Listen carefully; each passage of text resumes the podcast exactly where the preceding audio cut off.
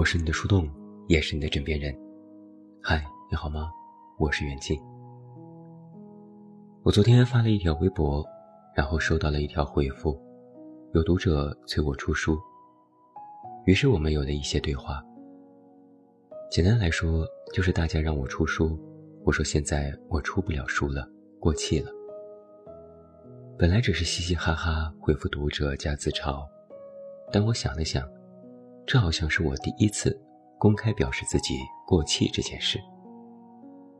于是我截图下来发给好友，得意洋洋地问：“你看我现在心态是不是还挺好的？”朋友也很嘴毒：“请问你红过吗？你就说自己过气了。”我依然和蔼可亲：“滚吧你！”但我必须承认，我就是过气了呀。我没有说谎，能够确认它，还真的是因为出版书籍这件事。其实我在前几年就已经写完了一本新书，给了编辑，然后就杳无音讯。编辑都换了好几茬了，可我的书却迟迟没有提上出版日程。去年又有别的公司找我，说很喜欢我写的文章。一定促成出书这件事，我自然也乐意。沟通了几次就交了书稿，编辑还和我讨论了风格、方向以及后续宣发等事宜。过了几个月，编辑很遗憾地告诉我说，开会的时候，领导还是觉得我现在的人气已经不足以支撑卖书这件事，所以这本书还是还要再压一压。编辑说的很婉转，也一直在道歉，反复强调他是真的很喜欢我的文章。我倒是不太在意，一直安慰他，然后说以后有机会再合作。但其实我心里清楚的很，我已经过气了。虽然这件事没有在大庭广众之下提起过，毕竟这也不是什么特别光彩和值得炫耀的事情。然而，怎么和你形容呢？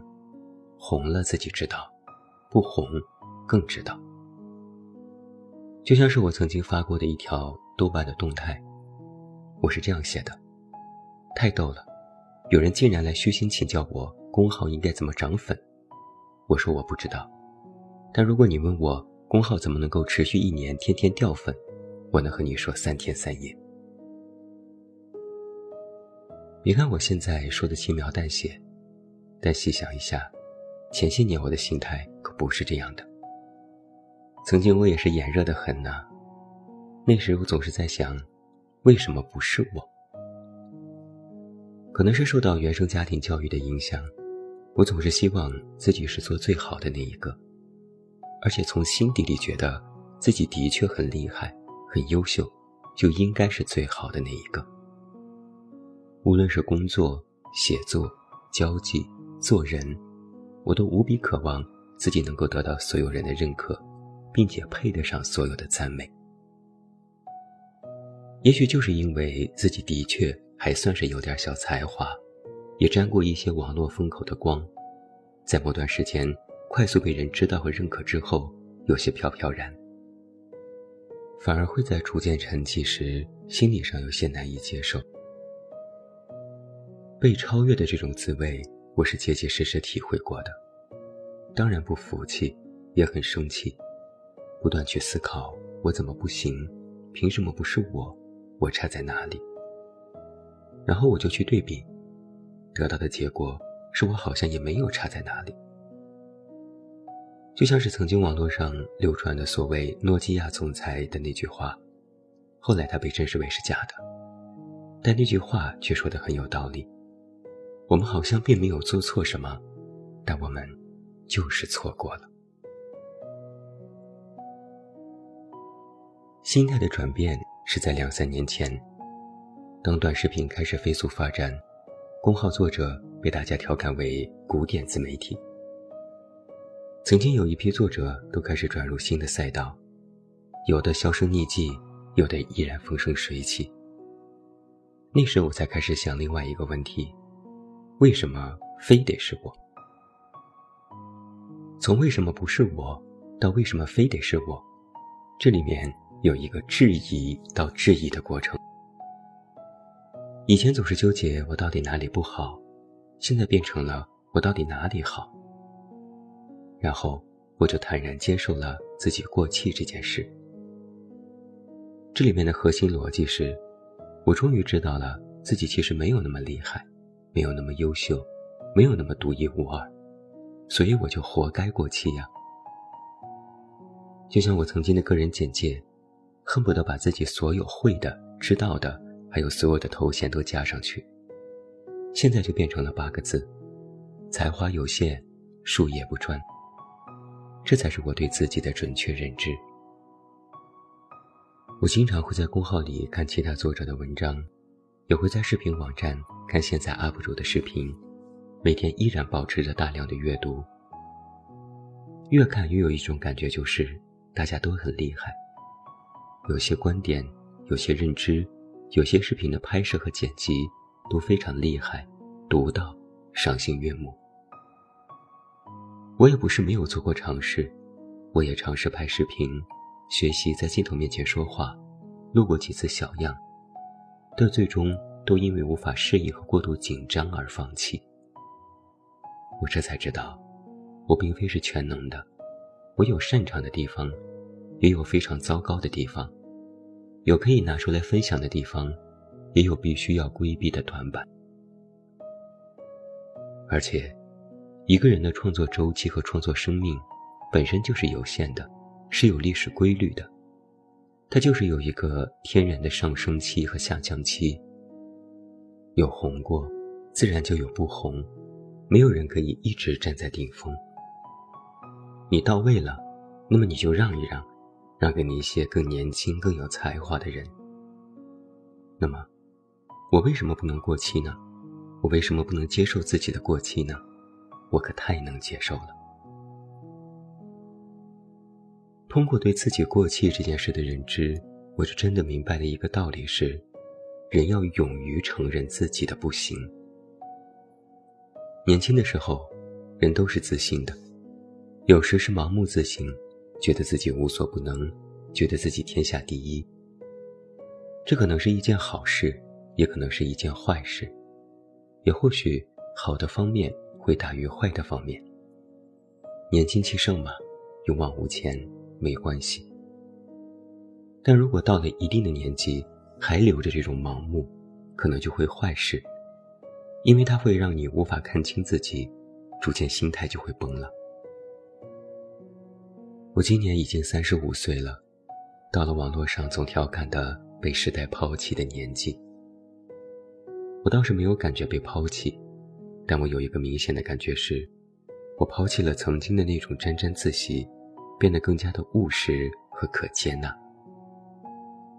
一个切身体会是，因为坦然承认了自己的不足，反而恰如其分的、全然的接纳了那个完整的自己。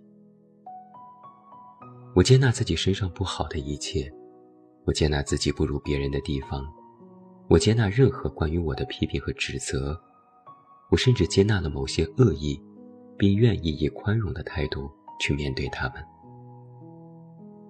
在接纳自我的同时，我发现，我也接纳了除我之外的东西。我接纳了这世界的不同，接纳了人类思想的差别和参差。于是。我发现自己逐渐变得平和了起来。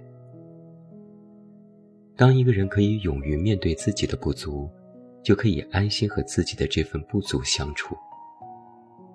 相处不是摆烂，相处是可以正视它，要么就想办法去改变，要么就带着这份不足去过以后的生活。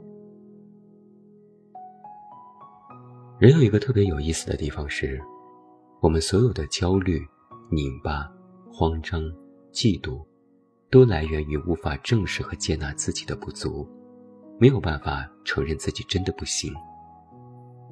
那如果到了某一天，你如果觉得自己豁然开朗，觉得自己放下了，也没别的什么特别的顿悟，无非就是自己接纳了，以主动或被动的形式。说到这里。可能唯一有点遗憾的是，我并没有做到很多人期待的那种最好，这一点上我真的有遗憾，也感到很抱歉。只是，我也真的不是那种完美无缺又积极向上的人呢。我早就说过的，很多人以为我在傲娇或者是开玩笑，但我这个人呢，真的就是性子极差，脾气暴躁，还嘴贱，有一定的心理缺陷。我骂过领导，和同事闹翻，怼读者，一言不合就拉黑，臭毛病一堆。能改的我也改了，还没做到的我在努努力。如果非要说我有什么优点的话，那可能就是我这个人还算比较勇于承认。我承认自己的不好和不足，并愿意付出努力去修正和改正它们。所以，在面对过气这件事上，我自己相当坦然。过气就过气了，过气了还可以翻红，翻红不了就一直过气也挺好。在面对自我这件事上，我向来理直气壮。我本就自我，我认为，在不伤害别人的前提下，适当的保留本性是自我真实的体现。在面对人生这件事上，务实才是硬道理。把自己整理好，先搞好自己，才能顾好别人。于波澜壮阔之中安然当下，不急不急。人要勇于承认自己不行，就像人要勇于承认自己的平凡，才能一头扎进生活里，脚踏实地，在平凡的生活里永不气馁，在承认自己普通的日子里，好好活着。我是你的树洞，也是你的枕边人，也欢迎喜马拉雅的听友为我们本期节目。送出你手中宝贵的月票，它对我很重要。关注公众微信“远近”，找到我，我是远近，晚安。